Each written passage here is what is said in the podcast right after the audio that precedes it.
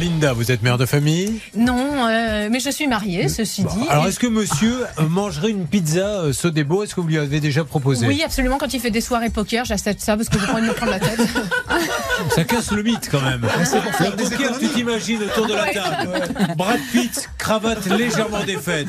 George Clooney, barbe de trois jours. Leonardo DiCaprio, légèrement décoiffé.